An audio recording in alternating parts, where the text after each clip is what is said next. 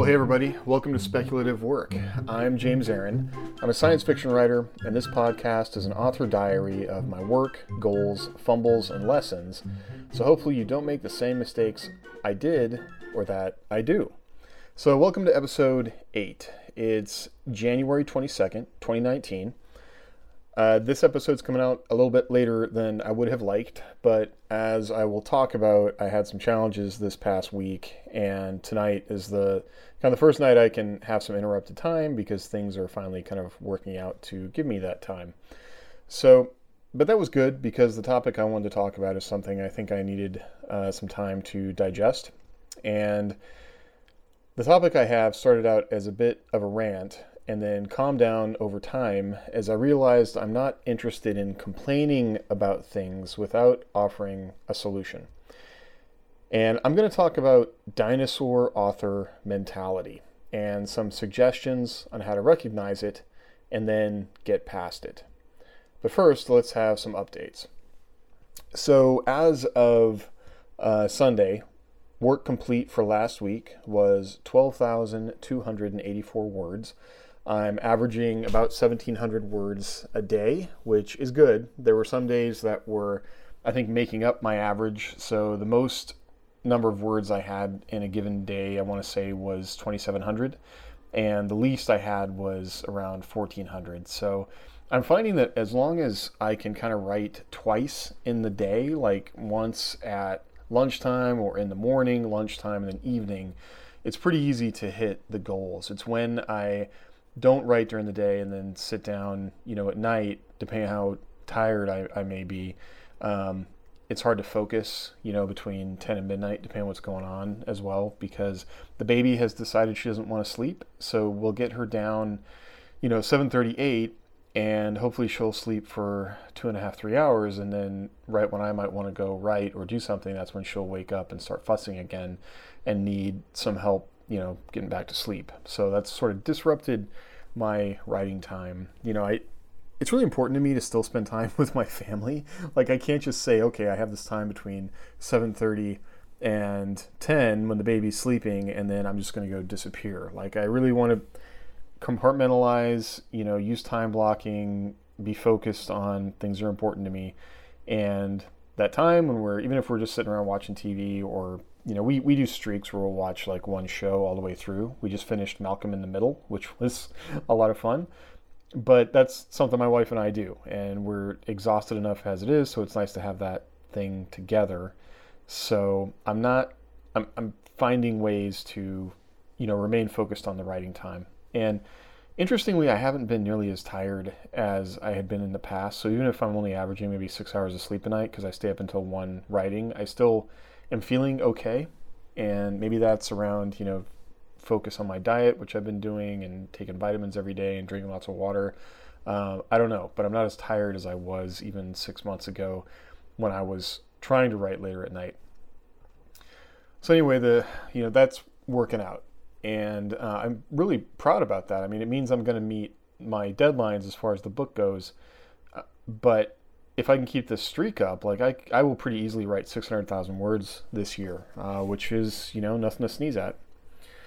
Uh, my reading, so I've pretty much pushed through on Blackfish City. I've been listening to it on audiobook and then kind of moving back and forth between the print book and the audio just to get a sense of some of the places where I thought the you know Sam Miller was doing something interesting with the prose and I want to be able to read it in print it has definitely picked up, and finally, all these sort of you know disparate pieces that were were out there like a cat of nine tails have basically come down into the the handle, and we have one cohesive narrative, and it's it's working. It's a lot more compelling now. Um, but it's kind of funny because looking at the audiobook, I, I would think I still have like four hours left. But if I look at the print, my print book, I am definitely within the last quarter of the book, which is weird. So I would recommend this book. the The one that I was trying to remember by China Miéville was The Scar, uh, not The Kraken. The Kraken is one of his YA books.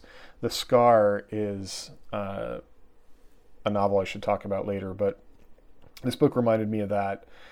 And I think that it's still like this book is hitting kind of all the traditional publishing science fiction notes right now, and there are a lot of like surface things that you could say are are kind of leading that along. You know, it's uh, eco dystopian, I would say.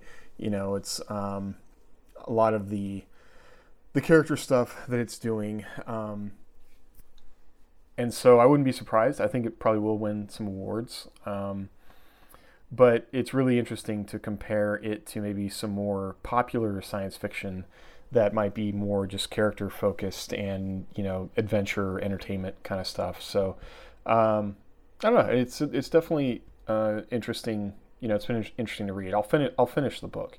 So i'll keep pushing through uh, rest this week, so we recorded an Aeon 14 podcast on Saturday, and that was just me and Michael. So it ended up being more of an interview of Michael talking about how he kind of develops story ideas, like where they begin, how he narrows them down, and basically how that works. Because, you know, with an Aeon 14, like one of the goals that he's thrown out is to write 500 books, you know, between working with you know people like me and his own stuff, and you know that, that's that's a lot, and there's a lot of decisions to be made.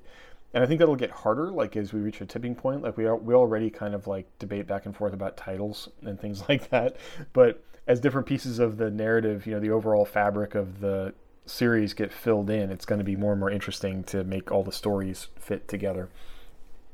So that was fun, and I think we might do more just one-on-one kind of things. Uh, it was kind of just uh, a good opportunity to talk some things out. In fact, we reached an hour and 15 minutes pretty quickly, and we didn't even get to kind of demonstrating some of the, you know, story building that we do. And I was hoping we'd be able to do that, but it was, we, we tend to talk a lot um, in those podcasts. Uh, and then another interesting thing that happened last week is I had someone ask me to help them set up their podcast. And so I, I went and assisted with getting them set up with Audacity on a Mac, which I don't use Mac anymore really.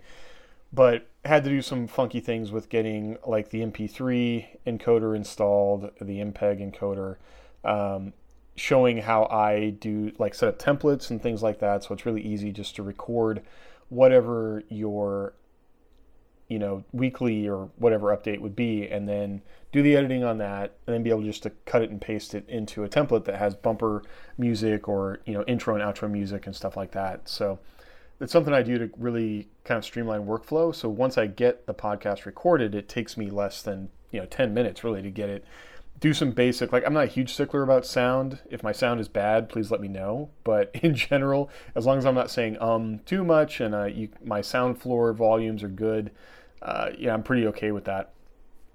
But it was it was fun. It was really interesting to get to help someone out with that. Uh, she insisted on paying me, and I'm not going to complain about that. But it all, it definitely makes me feel like I need to give a great value for what uh, you know we had time to do, and an hour did not feel like enough time to really go through everything. We just got Audacity set up, and I was showing how I, I use files and things like that, and it felt like our time was up. So I'm definitely going to be following up to offer some more assistance as other questions might come up. Uh, but that was fun. I could see doing that again, or even trying to do maybe a class or something like that. So that might be something to try and set up with word WordCrafters.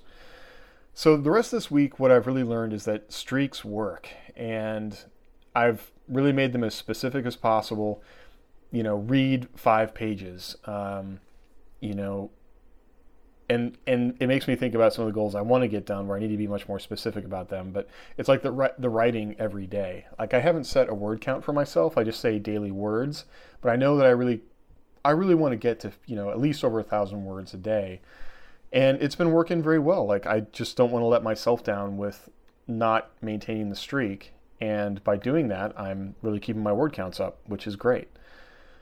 So I, I really recommend that. Whatever tool you want to use, whether it's a calendar or a goal keeping app or that kind of thing. So far, you know, we're almost through January and it really is starting to feel like a daily habit for me. So that's that's been good. My next kind of goal is to take the things I want to get done and fit them into streaks. So for instance, I wanted to do an audio recording of Crash in Love, my novella that just came out in the Aeon 14 anthology, Repercussions and so I need to find a way to make that a streak. Like either record, you know, the chapters are pretty short on that one, so record one of those every day if possible. But like I was saying, podcasting daily might be a bridge too far, so we'll get that figured out. But that is something I want to make happen uh, in these next two weeks. So that that was last week. Uh, it just flew by. Like this whole month, it already feels like it's gone, which blows my mind. But um, yeah, I still I feel pretty good about everything that was accomplished. I'm glad that I was able to get some reading done while also getting some work done. And then oh yeah, I got a lot of work done around the house too. So we had a long weekend this weekend for the Martin Luther King holiday. And so I cleaned out my garage, which might not seem like something that you know, a writer would want to talk about, but I definitely am a person who, if I feel like something in my house is out of order, it makes it hard for me to focus on other things. And so I, we did a bunch of, you know, decluttering around the house and I cleaned out some excess books that I had and things in my office space and then the garage. And right now my truck is full of a bunch of scrap wood that needs to go to the uh, the wood recycler so I can get rid of that. But it already just feels better. Like that's one less thing that I have to worry about. So I actually don't feel guilty on the weekends because I'm focused on writing rather than, you know, keeping my house in order. So that's also highly recommended. Okay, so dinosaur authors. What got me thinking about this? I about a week and a half ago, um, Michael Sullivan, who is a very successful fantasy author who has done the I never pronounce these correctly, but the Riyria Chronicles, and has so he he's gone back and forth with having a traditional publishing contract, being in, you know, independently publishing himself, doing a Kickstarter campaign, um, just any any I would say common sense way he can find to get his work out there. And really maintain his business is something that he's focusing on doing. And he's a person that I think is well worth your time to listen to. He doesn't have a blog necessarily, but he does do a lot of interviews in various places. Like he did an interview with the Science Fiction and Fantasy Marketing podcast. He he does post relatively consistently on the uh, fantasy subreddit on on Reddit.com. And so this thing that got me thinking about uh, dinosaur authors was actually from a kind of state of publishing post that he did on on Reddit. And he he finished so he talked about would, would he recommend traditional publishing or independent publishing to someone right now? What is his, what are his thoughts about how the industry is kind of shaking out in the midst of you know traditional publishing kind of chasing bestsellers, not developing mid-list authors, and then for independent, as you have mid-list authors move into Amazon and sort of bring their backlists up, and then successful indie authors who are developing these kind of publishing consortiums, which I guess you could say I'm, I'm part of.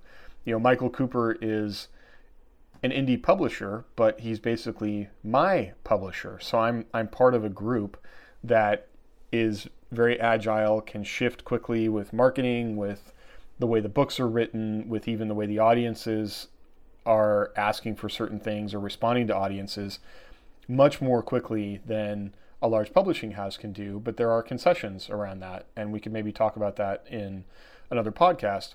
But that's kind of how things are shaken out right now. Right now, and then then you have other people that are just kind of starting out, or maybe they're not serious about this business. That's something I'll, I'll talk about a little bit. But he finishes by saying, People are quick to note that traditional publishing doesn't have a good track record with regards to innovation.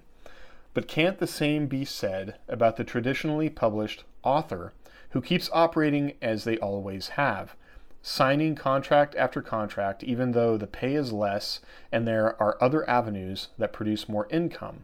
This seems like dinosaur behavior to me. And when I read this, it made me think back to an interview that I did with Randy Stradley, who I think at the time he was like the creative director at Dark Horse Comics.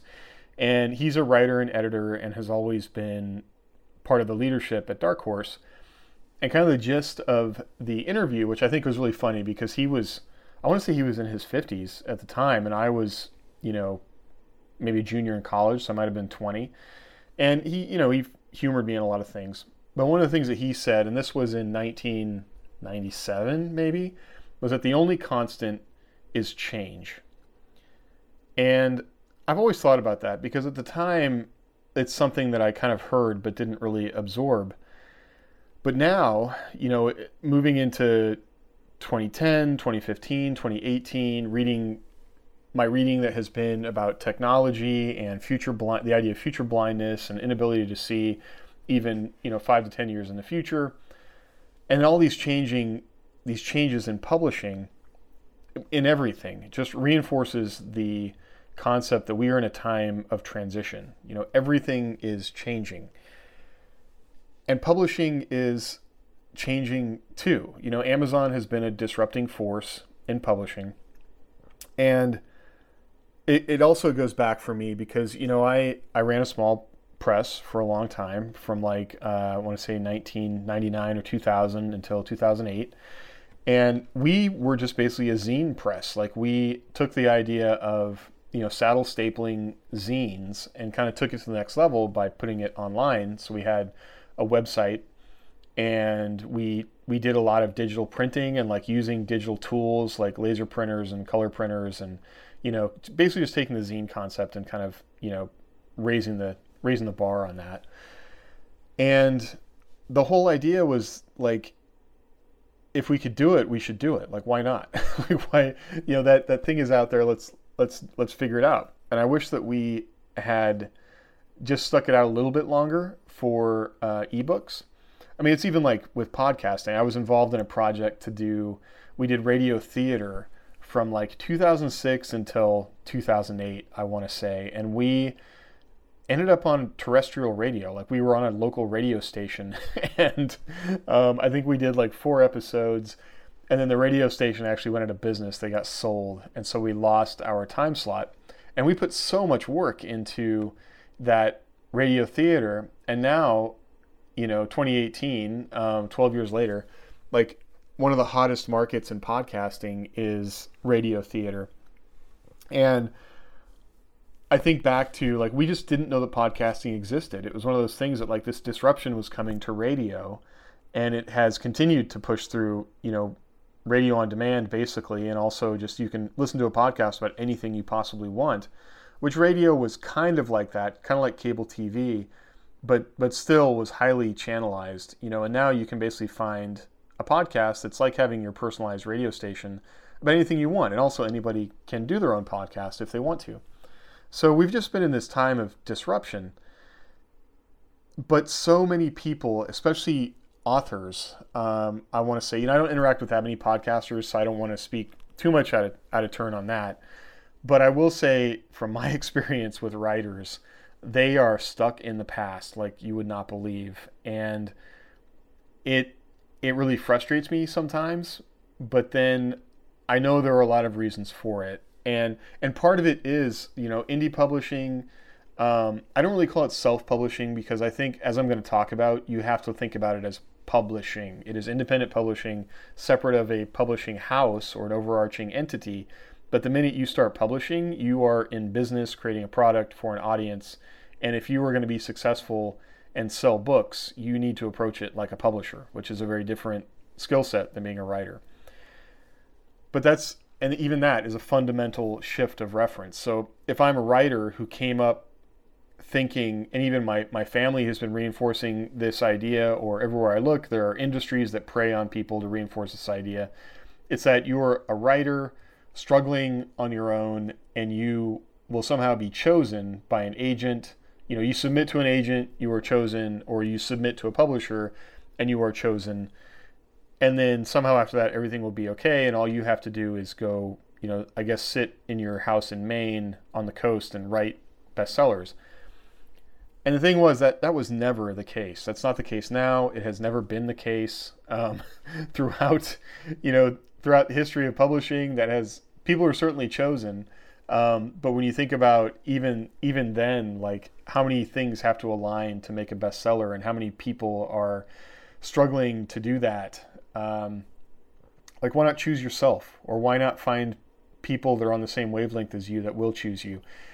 and now we live in a time when you can build a viable audience of, you know, like they say, the the thousand true fans. Um, but we have the means to reach people and for them to pay you directly or pay you through Amazon or whatever. But you can you can do things and you can you can reach an audience without a publisher. And so this is a disruption, and this is something that people still have not wrapped their heads around. And we don't have good ways to sort this tsunami of content that is basically hitting Amazon and then filtering its way through readers. And and that's part of the problem. You know, when we talk about how these different different things within indie publishing or even the Kindle direct publishing on Amazon is filtering its way out, there there is nothing to stop anybody from, you know, pulling some Word document off their uh, their computer, running it through Draft to Digital to format it, and putting it on Amazon. Will 99%, you know, 99.9% of those books will they sell? No, but The Martian by Andy Weir did, and but he he went backwards. So he had an audience. You know, he was writing for a specific group of people, and was receiving feedback from them as he was writing, and then he ended up putting on putting it on Kindle just for the ease of distribution, so people could get it on their Kindles because someone had asked him to do that. But um, being aware of that is what gets you out of that dinosaur mindset. And something I also wanted to talk about is is even when we say you're a writer, okay, so or an author, like maybe the difference between writer and author. You know, author indicates a professional how many jobs does an author actually have? Or I would say maybe not jobs, but tasks. You know, so not only do you need to be able to develop story, tell tell a story, write the story, um, edit the story, then you need to navigate publishing, um, and then market, reach audiences, maintain audiences. Now, now the way that Amazon advertising services are working. You need to know how to do Amazon advertising, Facebook advertising, Pinterest advertising. You need to be able to track return on investment, track, uh, you know, click-through rates, like the effectiveness of your advertising based on read-through rates. And then while you're doing all these things, also be creative and developing new intellectual property that you can continue to sell well, how many jobs did I just, you know, tick off if I was counting on my fingers? I would have run out of fingers there, right? That's that's a lot of stuff. And as an author or a person who wants to be an author, who wants to tell stories for a living, I think it's really important to identify all the different tasks that go into nurturing that intellectual property that you, you know, aspire to get people to pay for. And there are a lot of ways that writers undermine themselves with this. You see it you see it all the time. You know, if you're focused if you're too focused on business, you're not an artist. Um, I hear that one all the time. Well, if, who's your publisher? Um, you know, and I've even gotten into this argument with other people, and I, have had Michael like remind me, you know, the only arbiter is sales. How many sales do you have? And that's a different mindset on looking at things. And I think, you know, sure, we could say that some prose is really magical and doesn't get the attention that it deserves and certainly doesn't sell the way that it deserves.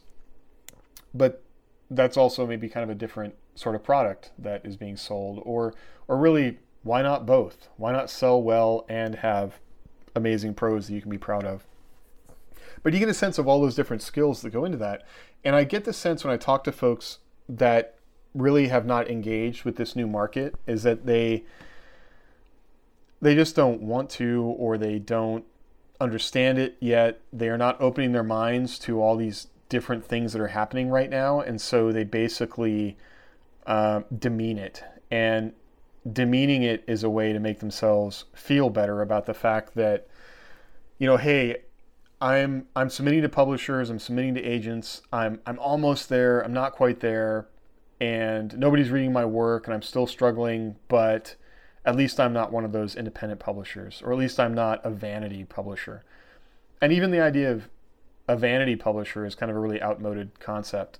um, but do you get what I'm saying? Like people make themselves feel better about what they're doing, even though they, they won't open their eyes to the fact that, you know, we're not driving Model Ts anymore. Um, and so if you recognize these things in yourself, the, these kind of dinosaur ideas, uh, you know, other things that come up is um, people that won't embrace ebooks or they they value print books over ebooks. Um, I've I just was reading some online comments that were wasting my time that where where someone was trying to value ebooks over print books. And they're two different products. Like if you look at it that way they're one is not you know depending on who you pull and your audience i would even say like let's let's not even worry about that for you personally. What does your audience prefer?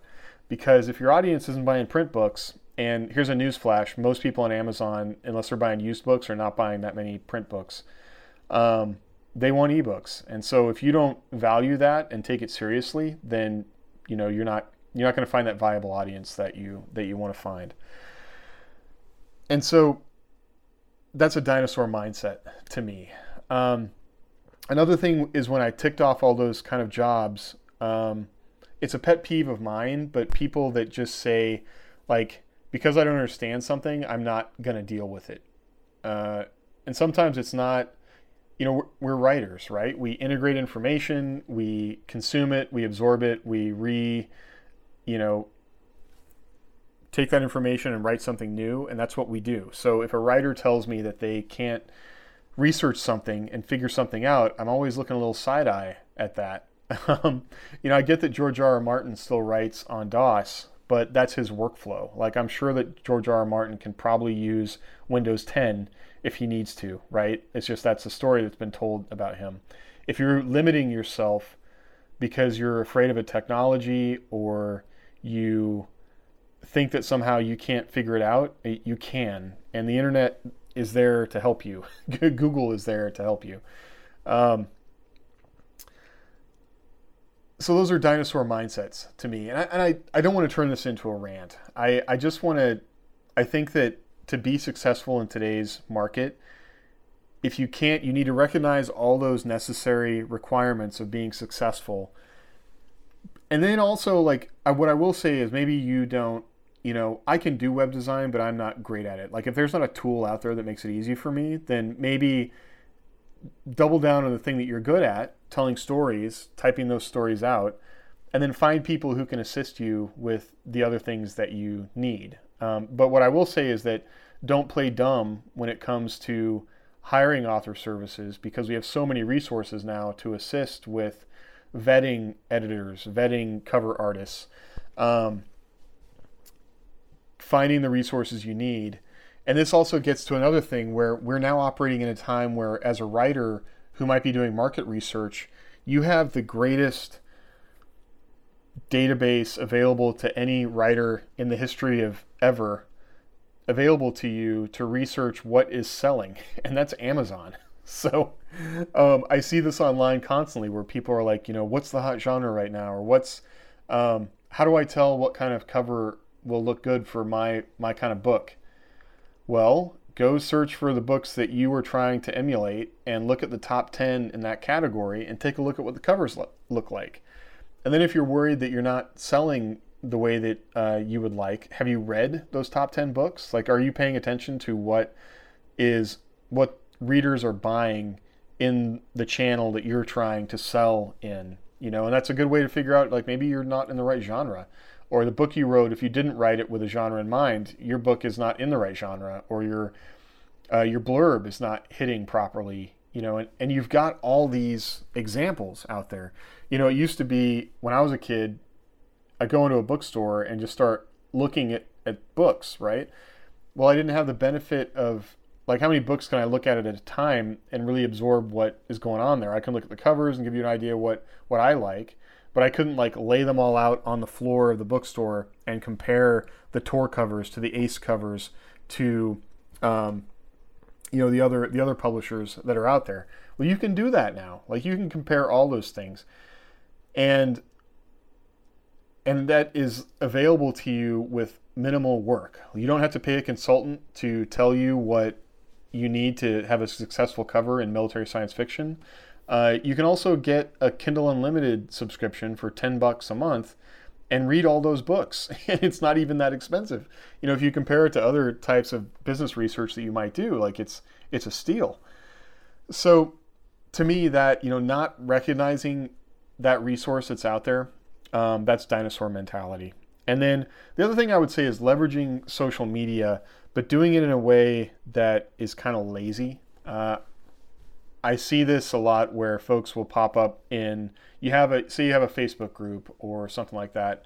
You have all these people that are willing to assist, which is a great resource, but then you kind of waste their time by asking questions that are easily researched. And maybe I'm a little bit jaded because, like, when I first came into this, which was not that long ago, in 2014, there was a site called Kboards that was a forum, and you could search the forum, and, and I spent months. All I did was read the forum, just getting a sense of what was out there and what people were doing and what how people were being successful and taking the information I saw there and kind of double checking it on Amazon. And and then I came back with specific questions that I might have, and I got some really, I got really specific help, and I also developed relationships with folks that were kind of in the same niche as me that have endured because my questions helped demonstrate like a certain level of mastery on my part that people were more willing to talk to me and include me in projects and things like that which worked out a lot better than just showing up and saying you know how do i publish an ebook uh, and I still, you know, you see a lot of questions like that that are easily solved by Google. And so, to me, again, that's kind of dinosaur mentality. Um, and you know, a lot of agencies are going through transition right now. Like they still just can't wrap their minds around it. And I'm not sure what, like, even five years from now, it's going to look like because we're so wrapped up in these old models that they're going to get left behind because they're not making money. And you know, I, I think that we can. There's a, a lot of debate that can be had about how how much money places are being made, but there how much money people are, are making. Um, but you talk to like say a traditionally published science fiction writer who made three thousand dollars in a year, and then someone um, who's independently publishing that made hundred thousand dollars with a book that didn't rank as well as the traditional traditionally published book. Like people are figuring it out.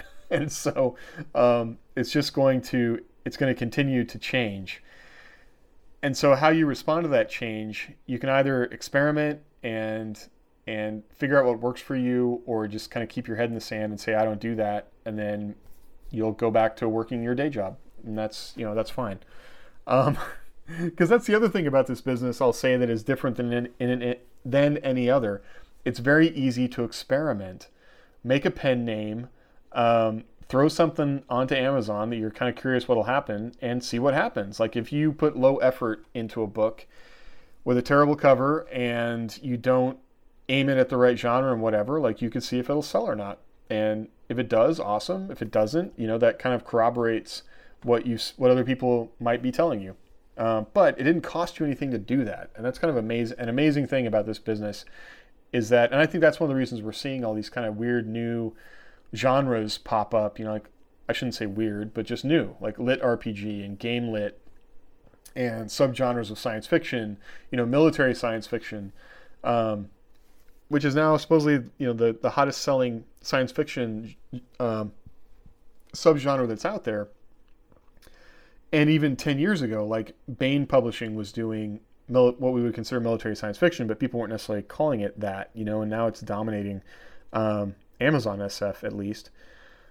But then there's a whole lot of other, you know, subcategories within romance that are constantly kind of bubbling up because people have can try new and different things or really query their audiences to find out what the audiences want and what they're responding to and then write those books for them. And Amazon isn't going to charge you more to upload those books or to try a book. Um, and then you can even like, you write a book, it doesn't sell, pull it down, uh, rewrite it, change the characters or whatever, and then you can republish it. Um, I know plenty of people that have done that. So once the content exists, there are a lot of different ways that you could leverage that content if you don't uh, hit success the first time when you when you put it up. So I feel like I'm ranting and I don't want to do that. I want to be positive, but I do often think about this. You know, one of the things that made me realize or think about my own dinosaur behavior was hearing about James Patterson publishing a book through or doing some doing some kind of marketing through Amazon or Amazon through Facebook Messenger, and I hate Facebook Messenger. Um, I really don't like using it. But then I talk to a lot of other people that they do use it and they use it a lot, and so I had to kind of get outside myself and realize there are tools out there that just because I don't like to use them doesn't mean that's not a viable market of some kind. And as new apps come up and new ways of consuming stories, um, it's just going to keep changing. And so, how are you leveraging your skills as a storyteller, as an editor, as you know, whatever, to respond to you know and kind of roll with these changes and expect the changes. You know, the only constant is change. And I think if you see that, then it becomes much easier to recognize cycles and potentially get ahead of them or at least weather them so they're not stressing you out. You know, we don't we don't live in a time anymore where a book is a static object. And I think that's the thing about a print book. It's a static object. Once you make it, it exists. It's a thing in time. You can tell how old it is by looking at it. You can tell how many people read it. You can pick it up and see how dirty it is. Well, an ebook is is none of those things. You know, an ebook can be updated with a new cover. Its content can be updated an ebook can have a life of its own you know and, and the whole idea of like interconnected texts that people were envisioning with ebooks like really hasn't come to play but it's possible you know it, those those concepts could change over time as people's consumption of ebooks change where you might have an ebook that becomes chat or becomes something you would consume on Instagram or or some other channel that just doesn't exist yet so we got to roll with that so, the three things that I think I would really say would help you, um, you know, avoid dinosaur mindset is research. You know, pay attention, listen to what's going on, like really do your research on things. Always be learning. You know, if something sounds interesting or you know somebody is having success at something, I don't, you know, I don't ever discount that uh, because I never know what might be the next new market. and and I see this it's funny because I see it from science fiction authors, the people that you would think would be looking forward to the future and excited about change seem to be some of the most curmudgeonly of folks that I have talked to. Uh, but I always want to be learning. If somebody is is finding success and finding joy in what they do and reaching new and interesting audiences, like I would like to know about that because that's cool and I'm excited about that. And I would say with that, then the networking, uh, reaching out to other authors, but doing it in a way that you are giving generously of yourself. You know, you're not just coming to them with questions and tell me how to solve this problem I have, or tell me how to do this basic thing. Uh, you know, come as an equal. Come having done your research, having learned, having thought about our industry in a professional way, so that you can ask questions that provide value to them. Like you know, sometimes you come up with something that I'm thinking about this or I'm trying to do this, and by asking the question, other people can can learn from that as well. You know, like, oh, I never thought about selling that way, or I never thought about that new advertising avenue or that way to you know tweak a blurb and see what would happen. But that networking, that building relationships, that being a peer to people is incredibly value valuable because that's really how the information is spreading right now is person to person. Uh, it's happening online through like Facebook or forums or things like that. But the way to get access to those channels is to bring value to people um, by demonstrating that you've you know you've done the work or you've done the research, you're learning um, all those things. Uh, except that what works today may not work tomorrow. I think I mentioned that, but it all does come down to basics. So we tell stories to an audience that's willing to pay for our work. And so you have to tell great stories. You have to develop great characters, put them in awesome stories, and keep, you know, giving those stories. But you got to build your audience. So you got to figure out where the audience is, if it's Facebook, if it's Pinterest, uh, if it's Instagram, and then go meet that audience there and give them great content that gets them excited about something, and they will support you. But I would also say make it easy for your audience to support you. So if I have to go through more than like three clicks to give you money, you're making it too hard. You know, so that's why uh, that's why Patreon is killing it right now. Um, that's why Amazon kills it because, like with that, Amazon advertising, the number of clicks, you know, once you grab somebody's eyeball with a cover and they like the blurb, it's one click for them to buy your book. Uh, and Amazon has really has pioneered that. So until somebody else figures it out, and I really hope they do, um, that's going to be what kills it. So for me, that is the non-dinosaur thinking, right? I want to be the little mammal that's running around be- between the dinosaur's legs as they trundle along the plain. Um, and I got to be really careful to maintain that mindset. Uh, but to me, it's exciting. That's what energizes me.